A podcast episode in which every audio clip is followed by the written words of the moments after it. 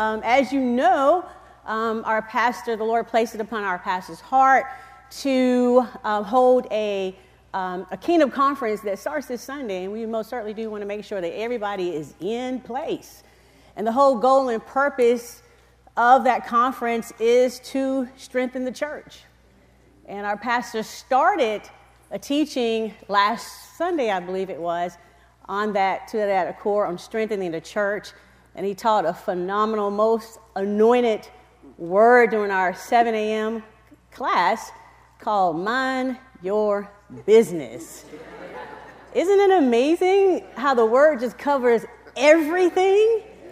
Amen. And most certainly, for those of us who applied that word, it most certainly did strengthen us, and it is strengthening the church tonight. So, tonight's Bible study, I want to continue um, in that theme. I'm not talking about us minding our business tonight, but what we will talk about will help us to mind our business, as well as uh, everything else that the Word of God teaches us. So, we're, we're strengthening the church tonight. And just so you know, uh, strengthening the church was, is not uncommon. It is not uncommon. Um, this is something that Paul and the apostles and the prophets did regularly throughout their ministry. I'm going to share a few scriptures with you. Um, and Soundteam, you may put them on the board, um, and you can start my clock, please. Um, and these particular scriptures, I'm just going to uh, zoom through these scriptures really quickly, just to give you an idea of how strengthening the church is so necessary. And it's not, it's not a foreign concept, all right? So, for example, in Acts chapter 14, verse number 21, it says, And when they had preached the gospel to that city and made many disciples, they returned to Lystra, Iconium, and Antioch. That's where they had established churches. And what did they do? They strengthened the souls of the disciples. You know, they just strengthened the souls of the disciples. So let's look then again at Acts chapter 15 and verse number 32. In Acts chapter 15, verse number 32, we see Jude and Silas, Judas and Silas. Now, Judas and Silas themselves, being prophets also, exhorted. And what did they do? Strengthen the brethren with many words. You see that? Uh, let's look in Acts chapter 15, verse number 41. We see it again.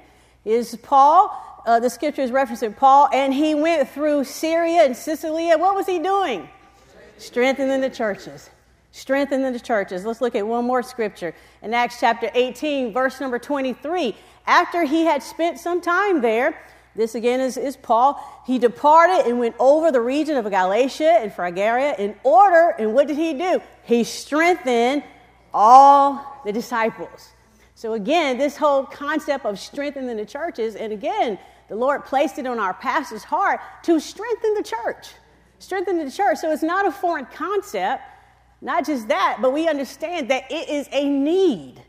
Thursday before last, I believe it was, when our pastor was talking about how we as Christians have to conduct ourselves and live in this world. This world is very dark. This, this world is very evil. This world is very wicked. And there's so many things that comes against us as believers on a daily basis. And as a result, there is a need for us to be strengthened in our souls. Amen. So this concept of strengthening means to support, means to cause someone to become stronger. It literally means to make firm. So, what was it that needed to be strengthened in the church? Well, according to the scriptures that I just shared with you, their commitment to Christ needed to be strengthened. Their commitment to Christ needed to be strengthened. They, they needed to become stronger and firmer in faith, and they needed to increase their resolve to hold fast to the word. They needed, they, they, they needed to increase their resolve. Your resolve to hold fast to the word has to be strengthened. Right? They, they needed to increase their resolve to hold fast to the word, especially as they were faced with adverse circumstances and difficulties. And, and, and, and it's not commonplace. There, there are many in the body of Christ, even in this room tonight that are experiencing, in some form or another, adverse circumstances and difficulties. Well, your soul has got to be strengthened. your resolve to hold fast to God's word, come what may, has to be strengthened. And that strength takes place not intellectually, but it takes place in your soul. And that is why the Bible says to Paul, Paul prayed, I believe it is in Ephesians, that the church would be strengthened with might. Where at? In their inner man. So that's what we're going to do tonight. So, um, if this was a common standard practice for Paul, then it is safe to conclude that the church today needs to be strengthened. The church today needs ongoing strength, and not just uh, uh, the church at large, yes, but even our local church. So, again, we thank God for our pastor who is putting on a phenomenal conference. How many know we need to be here? Why do we need to be here? Because we need to be strengthened. Why do we need to be here? Because our faith needs to be strengthened. So we're going to be in place so that we can be prepared and equipped to continue on in this world. So, one of the ways that a church is strengthened is through love. One of the ways that a church is strengthened is through love and specifically love for one another. And that's what we're going to be talking about tonight. I want you to know that love is what strengthens a church. We see that in 1 Corinthians chapter 8, verse number 1. You can put that up for me. 1 Corinthians chapter 8, verse, verse number 1. Uh, look at the B clause. Paul says it is love that strengthens the church. So as our love for one another grows, as our love for our, our uh, one another grows in our church, guess where our church is going to grow? Our church is going to grow numerically, but our church is also going to grow spiritually strong as we, as the local body of believers, and particularly in this church, grow in our love towards one another. So that's what we're talking about tonight strengthening the church through love. Love one another. Say it with me. I got to love, my brother and sister. So our text tonight is 1 John chapter 4. 1 John chapter 4. We're going to read verses 7 through 11. We're going to be camping out tonight in 1 John. I absolutely love the book of 1 John. 1 John chapter 4, we're going to read 7, verses 7 through 11, verses 20 and 21. All right, John says, Beloved, let us do what? Let us do what? Let us love one another, for love is of God. And everyone who loves is born of God and knows God. He who does not love does not know God, for God is love. In this, the love of God was manifested toward us that God has sent his only begotten Son into the world that we might live through him. And this is love, not that we love God, but that he loved us. Isn't that good news? He loved us and he has sent his son to be the propitiation for our sins. He says, Beloved, if God so loved us, we also ought to love one another. Skip down to verse number 20. He says, If someone says, I love God, I love him because he first loved me. I love God with all of my heart, all of my soul, all of my mind, as the scripture says. If someone says, I love God and hates his brother, he is a liar. For he who does not love his brother, whom he has seen every Sunday, every single Thursday. Doing women's fellowship, spirit filled men, the church picnic, kingdom conference, faith conference.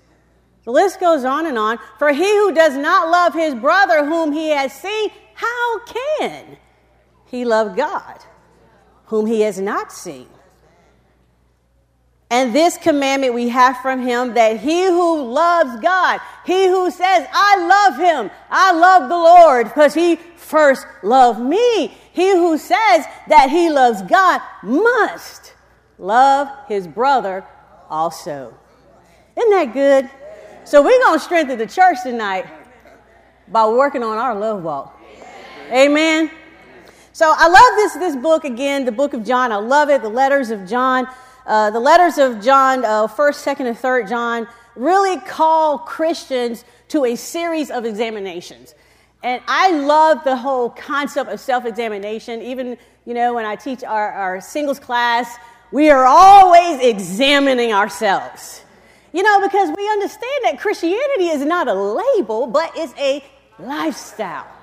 And I love the book of John here, these letters of John, because they are, it's a series of examinations. And what we see here in John is uh, uh, John, through the inspiration of the Holy Spirit, is giving us criteria. Everybody say criteria, criteria. by which we can test our faith or the validity of our claim to be Christians, to know God, and to love God. So when you are reading through John's letter, John is basically giving you criteria to know whether or not you're saved. He's giving you criteria to know whether or not you're in fellowship with God.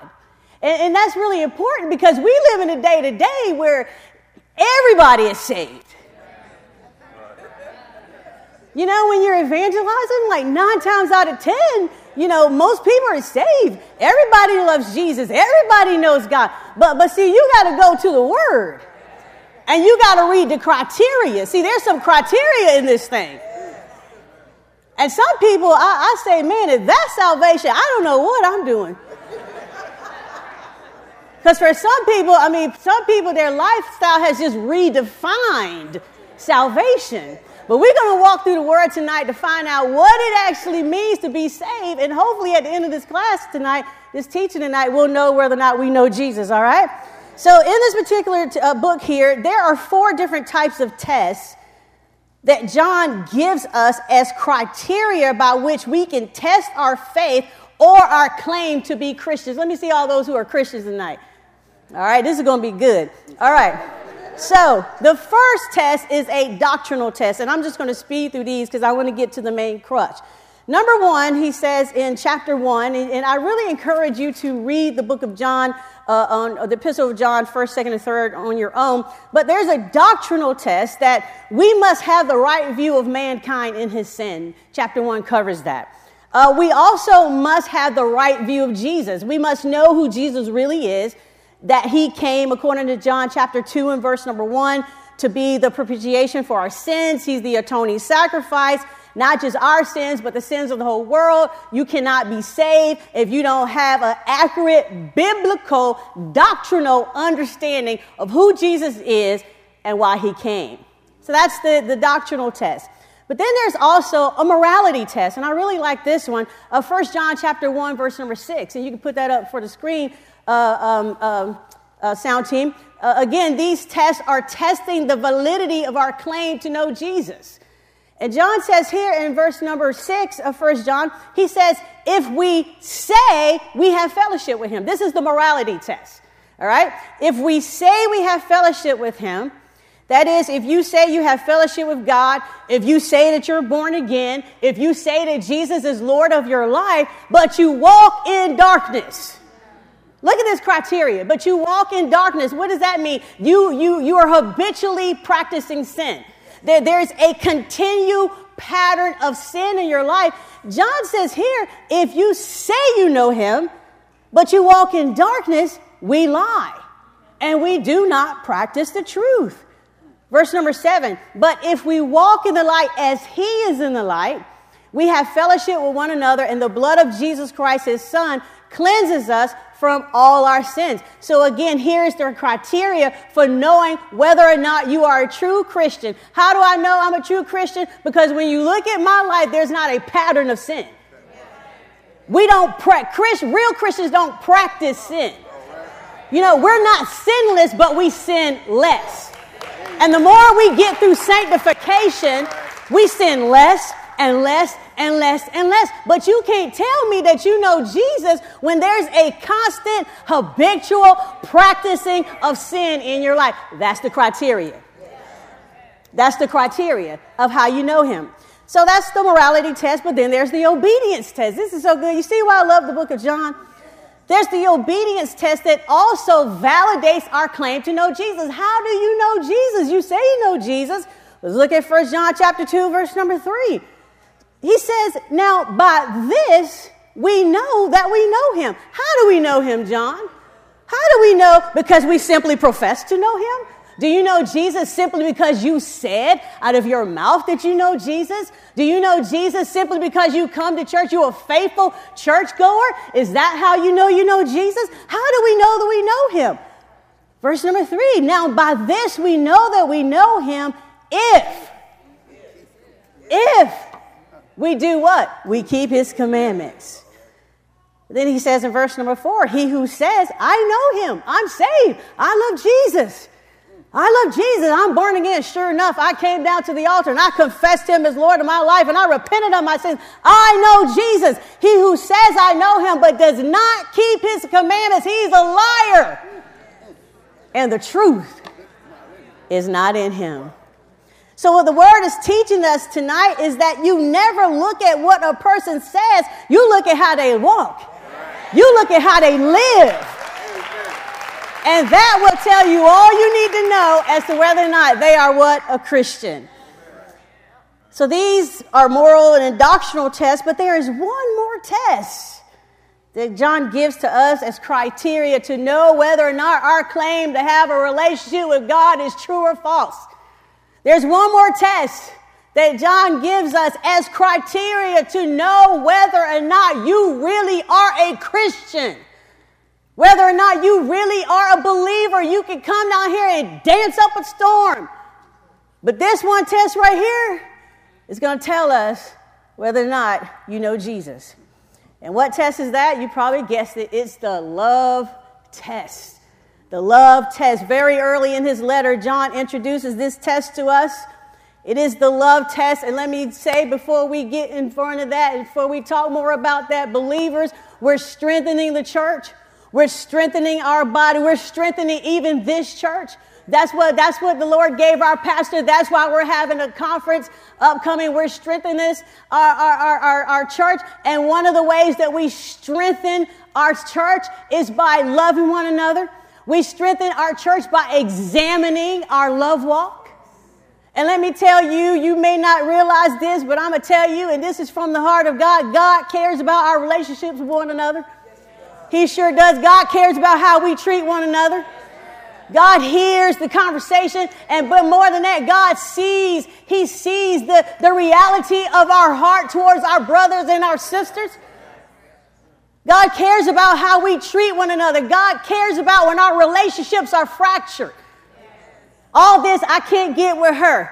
All this we don't, we just don't click. We just don't, not in the body of Christ. In the body of Christ, we click. We click in the body of Christ. And we're not talking about preferences. You know, you might like chocolate, I might like vanilla. That's good, that's cool. We ain't talking about that. But no, we get along in the body of Christ. And see, if we can't grow to a place where we're getting along, where we're loving one another, then we're going to have fractions in our church and it's going to hinder growth. But God is calling us tonight to examine our relationships with one another. And this is the concept of brotherly love in Romans chapter 12, verse number 10. What does he say? He says, Be kindly affectionate to one another with brotherly love. What is brotherly love? Brotherly love is the love that believers have for one another. And I'm going to say it again God cares about our relationships. And God is examining and God is looking at how we treat each other. Do you know that you are more family with your kingdom family than you are with your natural family? What did Jesus say when they said, Hey, Jesus, your mother and your. Jesus said, Who are my mother? Who are my brother? Who are my sisters? But those who do the will of the Father, those are the ones who are my mother and my brother and my sisters. And that's not to say that with our blood family, that we don't love our blood family and that we're not there for our blood family because we are, but you are more connected with your kingdom family than you are with your natural family. And I'm not just saying even your kingdom family in this church, but do you know you have brothers and sisters abroad? Do you know you have brothers and sisters that are right now in hiding for their very life because of the gospel? You got brothers and sisters in China, in Asia, in California. You got brothers and sisters that you have not even yet met in the natural. That's because your kingdom family, you're more closer to your kingdom family than your natural family. And God wants us to strengthen that bond that we share. God doesn't want divisions between us, but God wants us to strengthen our walk. Amen. Let's look at 1 John chapter 2 verse number 9. God cares about our relationships with one another. How do we know that he says this? In 1 John chapter 2 verse number 9 NLT, listen to what John says. He says, "If anyone I am living in the light, he, if anyone says I am saved, I am living in the light but hates a fellow believer, that person is still living in darkness. I told you God cares about, He cares about our relationship. God cares about how we treat each other. He says again, if anyone says, I am living in the light, that's another way of saying, I am saved. I love Jesus, but hates a fellow believer. New King James says brother. So this is not just a random human being, but a fellow believer, a fellow brother sister of Christ. So this is not to say that we should hate non Christians because we shouldn't, but the test here is specifically applied to your brother and sister relationship. That's the test. That's the test. He's not talking about, he says a fellow believer. He's not talking about non believers. He's talking about the person that's sitting beside you right now on your row that you see every single week when you come into the house of God. He says, if anyone says, I am, I am saved, I am living in the light, but hates his fellow believer, that person is still living in darkness. He says again in verse number nine, he says again in verse number nine, the same thing. And here it is. This is the indication that if you claim to be a believer, if you claim to know Jesus, if you claim to be saved, but there is no manifest love between you and your brother and your sister in Christ, according to scripture, your claim is false. According to scripture, you are a liar. And, and, and I want y'all to, to, to, to bear in mind two words, liar and murderer because we're going to get there. Focus on what, you know, the Bible says, uh, a pastor has taught us that, you know, there's no waste of words in Scripture. But if you are sitting here, if you are coming in week after week, but you don't have an authentic love for your brother and sister, you're a liar. You're a liar.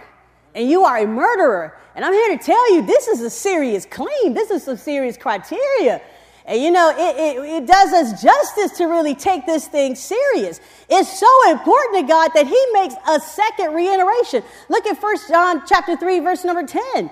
This is so important to him. He says, now we can tell who are children of God and who are children of the devil. Wow, what a dichotomy.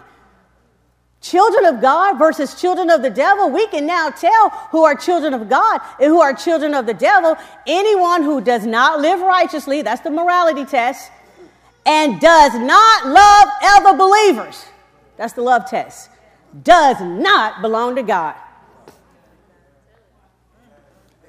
I'm going to read that again.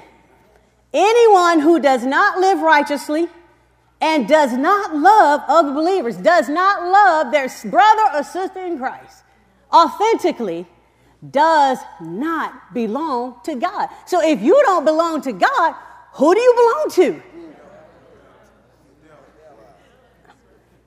I told you God cares about our relationships. God cares about how we treat each other. So if you don't belong to God, when you're sanctified, two stepping, filled with the Holy Ghost, with the evidence of speaking in tongues self, who do you belong to?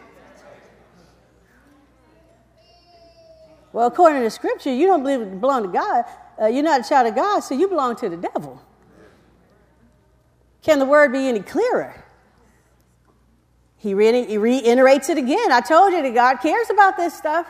First John chapter 3, verse number 15. Anyone who what? Anyone who what? Hates another brother or sister is really a murderer at heart. So I told you I want you to remember the word liar and I want you to remember the word murderer. We're going to come back to that. But anyone who hates another brother or sister is really a murderer at heart. And oh my God, look at this B clause. And you know that murderers don't have eternal life within them. That's serious. He says, anyone who hates, well, what is it? What is hate? Extreme hostility, just dislike. And you know it goes on in the body of Christ where people who name the name of Christ just don't like each other. Just don't, don't like each other. That's hate. Jealous of each other, covetous of each other, just want to see you fall. Just want to see, just seek, that's the secret things, just deep down in your heart. Just the secret things is just, you know, don't want to see you blessed. Don't want to see you prosperous. That's hate. But it's going on in the church. And God is calling us tonight. We got, we got to examine our hurts. Because because according to scripture, if we fall into that criteria, we're a liar, we're a murderer, and we don't have eternal life. There's going to be some shocked people when they go into eternity. So now we're getting into matters of eternity. And I don't know about you, but when I see scriptures like that, I start searching myself. I'm telling you, when I was when I was putting this together, I, I said, "Oh Lord, I had to put it down. I had to start searching myself. I had to start forgiving. I had to start forgiving. I had to start just just confessing, Lord, I forgive. I forgive because see, I don't want to be up here serving and not have eternal life within me. No, no, no. So hate is a hostility or a dislike towards somebody. It can be active. You know, when you're just actively mistreating your brother or sister, that's hate. When you're slandering, when you're gossiping, when you're talking about your brother and sister, that's hate. But you know, the worst kind of hate is that passive hate. That indifference, that, that coldness, that, that, I mean, you know, that passive hate where you're smiling in my face, but you're really not with me. You, you heard my testimony. You, you saw me on the screen for the, the, the offering exhortation. And you heard about how the Lord blessed me, how He opened up the windows of heaven and poured out room enough that I just did not have room enough to receive because I obeyed Him. And you come and you celebrate me and you tell me that you're happy for me, but deep down inside, there's a passive coldness, there's an indifference. You're not really happy for me. That's hate. And the Bible says that if we don't do anything about that hate and that passive indifference, we don't have eternal life in us. We don't have eternal life in us. God, we're, we're strengthening the church tonight. We're strengthening the church tonight. So then, what does love look like between believers? Number one, it's supernaturally natural. Love between believers is supernaturally natural and it is real and it is fervent. 1 Peter chapter 1, verse number 22. 1 Peter chapter 1, verse number 22. Sound team, if you have that, please put it up. NLT. Peter says, You were cleansed from your sins when you obeyed the truth. So now you must show sincere, sincere, NLT, if you have the NLT, you must show sincere love to each other as brothers and sisters. Love each other deeply with all of your heart. That's what love looks like between believers. It is supernaturally natural. It is supernaturally natural. Well, what happens? We receive the truth of the gospel, we obey it, we become born again. What happens next? We start loving. It is supernaturally natural. It is supernaturally natural. Again, we hear the gospel, we receive the gospel, we obey the gospel. What comes next? We start loving. Salvation produces a genuine love for your brothers. How do you know you're saved? Because you genuinely love. You genuinely love. Well, let me give you an example. What do dogs do? Dogs bark. What do lions do? Lions roar. What do cats do? Cats purr. Why? Because it's in their nature to do it. A dog does not purr. A lion does not bark. A cat does not bark. Why? Because it's not in their nature to do. But dogs bark, lions roar, cats purr, believers love. Believers love. How do we know? It's in our nature. It's what we do. That's why Paul John gives his love test as a criteria. If you want to know if you're really, really, really, really, really, really, truly born again, check your love walk. How do you feel about your brother and sister who you see day in and day out? Believers love because it's in our nature. When we became born again, God placed in every last one of us an unlimited capacity to love. So don't come telling me that you know Jesus. Don't come telling me that you love God. Don't come up here speaking in tongues and shouting all over the place when you have hatred in your heart for your brother and your sister in the Lord.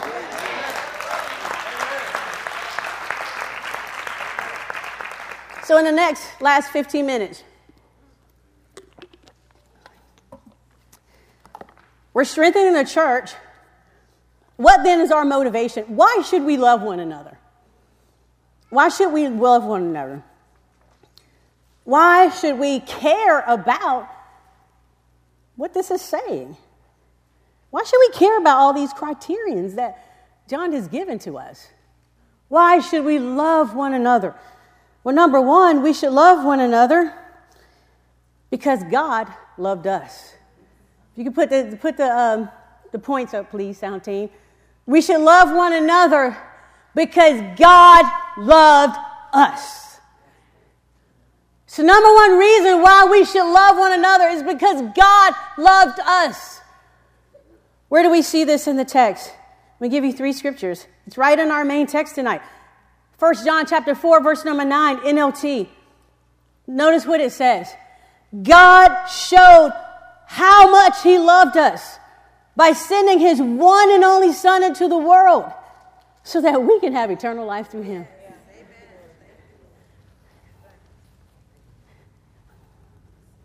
First John 4 and 10. This is real love. Not that we loved him while we were sinners. Christ died for us?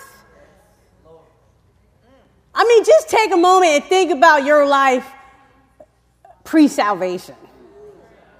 I mean, come on, seriously. This is real love. That, I mean, you just think about your life pre salvation, you think about God's grace, and his mercy time and time again. Time and time again, time and time again. I don't know about you, I'm so glad mercy didn't run out. Good night. I'm so glad he had mercy on me. And sometimes when I'm praying, I say, God, I just, I don't understand why you did, but I just thank you for it. Because I know of people that mercy ran out. I mean, when I think about if mercy had run out on me, when I think about how I would be eternally lost, it just, it just does something. It just does something to my, my, my mind and my thinking, but it also does something to my heart because it just causes me just to, just to lay prostrate on the floor and just worship God and just thank Him. He says, not that we love God, but that He loved us in our sinful state, and even since being saved, we hadn't always done what we should have done. Even since being saved, we haven't crossed every I and dotted every T, and we haven't just, just, you know, walked the straight and narrow, even since being saved. Not that we love God, but that He loved us and sent His Son as a sacrifice to take away our sins. We love each other because God loved us when we didn't deserve it. We didn't deserve His love. Put your resume away, shred it to pieces. There's nothing about us. The Bible says that our righteousness is, as filthy rags. There's absolutely nothing good about me that would cause God to love me. Yet, He loved me enough that He sent His Son as a sacrifice for my sins. So it becomes easy to love. It becomes easy to love Sister Felicia. It becomes easy to love Sister Audrey. It becomes easy to love Candace and Dominique and Kimra. And the list goes on and on and on and on and on because when I got born again, He placed in me an unlimited capacity to love. So when I have an ought against my brother, sister, I go to them because I love them. And I care about, I care about my relationship with my brother and sister. I don't want my, my, my relationship to be fractured. No, we love because he loved us. And I love this one, First John chapter 4, verse number 11. New Living. Dear friends, this sums it up. Since God loved us that much, we surely ought to love one another. How much did God love you? I don't even want you to know what the that much is in my life. Because that much was mess. I mean, it was just mess. But he loved me that much. He loved me that much. So he says, if he loved us that much, we surely ought to love each other. In other words, we surely ought to love on this level. That's what that much. On the same level that God loved you, that's how you ought to be loving. Sacrificially. Sac- not, not holding grudges. God didn't hold none against you. He could have. He had every right to. He had every right, but he was merciful. And yet, in our relationships, we withhold mercy. It's a shame before God. We withhold mercy. We put a cap on our love. But that's not how he loved us. He said, Surely we ought to love each other to this level, the same way that God loved you, the same way that he loved you out of your mess. You got to love on that level. So, why should we love? Because God loved us. Secondly, we should love because our love for one another is a testimony to the world. The world can see Christ when we love each other. What a horrible testimony it is when people don't want to be a Christian because Christians are mean. Be careful in your goings, in your comings, and in your doing business. Be careful when you're at the grocery store and you're shopping and you're on your job and you're interacting with people. Manage your temperament. It's a bad testimony when the unbelievers encounter mean, unliving, unloving Christians. You give God a bad rap. But when we love each other, that love flows throughout of us and it's a testimony to the world. The world can see Christ. One of the dilemmas that we have in sharing Christ with others is that we are literally, when we're evangelizing, we're literally aiming to convince, convince people of a God they can't see. We're trying to convince people of a God they can't see, but when we love each other, we put God on display. When we love each other, we put God on display. And when we love each other, love will grow our church. Love will grow our church spiritually. Love will grow our church numerically. So we love because God loved us. We love because our love for one another is a testimony to the world. Number three, we love because we are commanded to love one another. God has given us an authoritative order. Love for one another is not optional. It's not optional. There's no pass. God's not giving you no pass. Hmm. It's an authoritative order. Where are my parents out here? Give your kids an order and they not do it. have to say it have have to say it one time too many times. You know, God is our heavenly Father. Let Him tell you to do something, you don't do it. And some of you, God been dealing with you, pulling on your heart about how you treat folk, how mean you are, your personality just mean, just mean, mean as the devil. just mean. He been dealing with you, you just mean. You talk, husband treat you treat your wife right. You know, your wife, husband, is your sister in Christ first, Amen. if you're born again. Amen. And likewise to the wives, your husband is your brother in Christ if you're born again. But but just mean. You know? You know, God been, dealing, eh, eh, he, he, He's our Father, and He's given us an order. So we're, we're commanded to love one another because we, we, are we're motivated to love one another because God commands us to do it. Now, I told you earlier that there is a one of the criterions to know whether or not you are saved is through obedience. You remember that? In 1 John chapter 4, uh, um, uh, actually, yeah, the, the test of obedience, let me go to that right quick.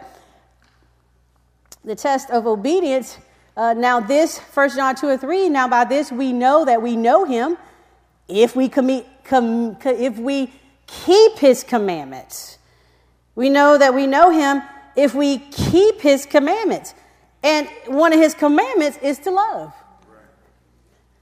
First John chapter 4, verse number 21. Can't get no clearer than this. And this is the option that we have for him. Is that what it says? Is that what your translation said? This is the option. And this is the option depending on what they do and how receptive they are. Is that what your translation says? No. And this is the commandment that we have from who? God.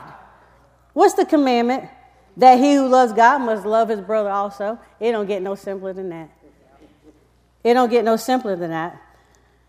So we're talking about the motivations to love. We love because God loves us. We love because our love for one another is a testimony to the world. We love because we are commanded to love one another. And I love this one. This is our last point of the night. Pay attention. What were the two words I told you to remember? Say it again. Say it again. Now write it down in your notes. I mean, I'm serious. I'm going to give you a moment. Write it down in your notes. the fourth and final reason well, the fourth and final motivational for why we are to love one another as we are strengthened in the church is because love is the assurance that we are born again. Really think about that. I don't know about you, but I want to be sure, especially over things that really, really matter.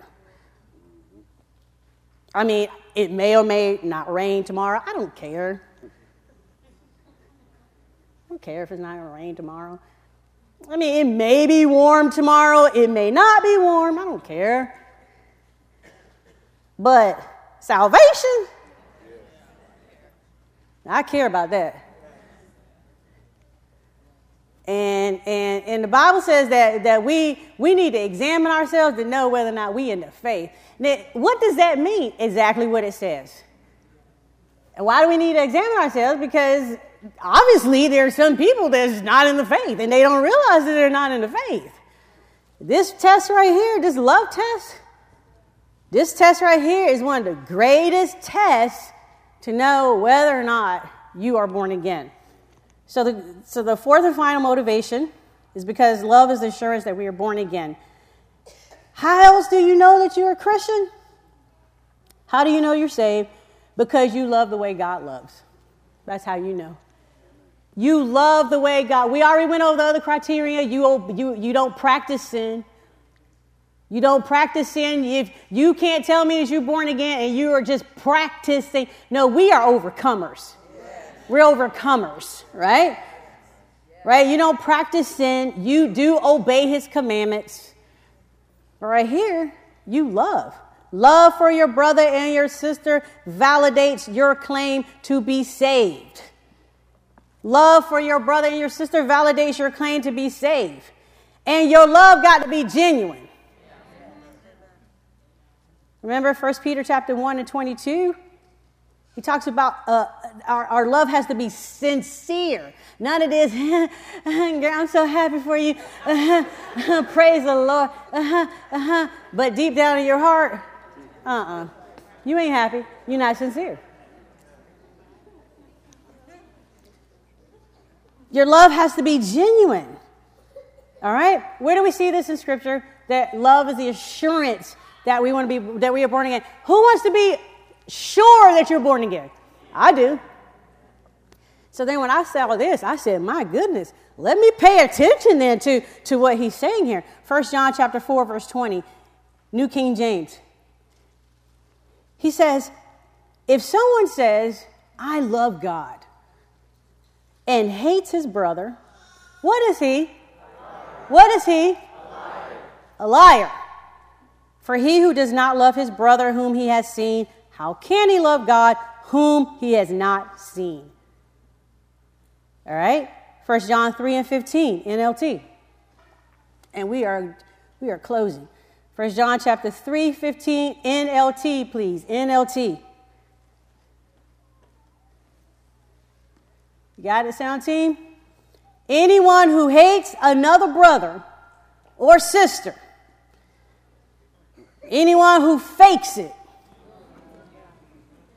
girl, girl, I'm so I'm so glad for you, girl. Fake. Fake. You fake. You're not sincere. God knows if you're sincere. Your brother sister may not know it, but God knows. And I don't know about you, but I care about, I care that God can see and know the authenticity, authenticity of my heart. Anyone who hates another brother or sister is really a what? Say it again. A murderer at heart. A murderer. And you know that murderers don't have eternal life within them. Wow. So he's a liar and he's a murderer. And I'm closing here, and Brian, you can play softly. Revelations chapter 21 and 8, New King James Version. But the cowardly, unbelieving, abominable, do y'all see that? But the cowardly, unbelieving, abominable, and what? Murderers, sexually immoral, sorcerers, idolaters, and who else? All who? Shall have their part in the lake which burns with fire and brimstone, which is the second death. I thought lying was just withholding the truth. It is, it goes so much different, so much deeper. when you say you love God and hate your brother, you a liar. And there are eternal consequences. That is the greatest motivation to love your brother and sister. And we're ending right here. I'm done. That's the greatest motivation. That right there, Revelation chapter 21 and 8. That's the greatest motivation to forgive. That's the greatest motivation to don't hold no grudges. Watch this. That's the greatest motivation to love your pastor. You know, he's included in that. Did you know our pastor is our pastor? He's also our brother in Christ. You know, God cares about the relationship that we have with Him too. Revelations 21 and 8. Everyone standing, I am done. That's the greatest motivation to forgive, to not hold any grudges, no grudges, to be of one mind to settle matters quickly, to be sincere in our happiness for each other. And that's how we grow a church. That's how we grow a church. So tonight, when I say we all, I mean all of us, I mean myself too. We need to examine our life and we need to examine our heart by this standard. By everything, that's that's a high standard. That's a high standard. We need to examine our heart for even things that in our heart towards our fellow brother and sister in Christ that is not right. It's not right. You know, um, dislike, jealousies, covetousness, malicious spirits, all the fakeness. You know? We need to we need to get rid of that stuff out of our heart because the implications are too severe. They're too I'm not being lost for nothing. Do you hear me? I'm not being lost. I'm not I'm telling you when I was reading this, I got on my knees and I just repented. You know, because one of the temptations too for, you know, just you know, it, would be kind of hard to, to maneuver in this space, especially if you've been like, you know, the victim of mistreatment and things like that. But sometimes we ain't always been the victim of mistreatment. Sometimes we've been on the other end and we've mistreated. I've mistreated. But either way, I got on my knees and I repented to the Lord for any malice, any anything in my heart towards anybody especially my brothers and sisters that are not right. Because the implications is, is just too severe. You can ignore it if you want to but i don't ignore stuff like this. I don't ignore stuff like this so we need to repent tonight for even our contribution towards fractured relationships god cares about that kind of stuff we can't just go on and on and on and on and on and on and on and on and on and on it's just expect, to be all blessed and all that kind of stuff when we got relationships that are fractured, that are not right. God cares about that stuff, and we need to fix it. All right? So we're going to just say a, simple prayer. And if, you know, I'll invite you down to the altar tonight. If that is you, if, if, if you just want to, you know, if you want to examine your heart, if you want to just increase your love walk towards your brothers and sisters in Christ, we're just say a corporate prayer tonight that we increase brotherly love so that our church could be strengthened. And you can join me at the altar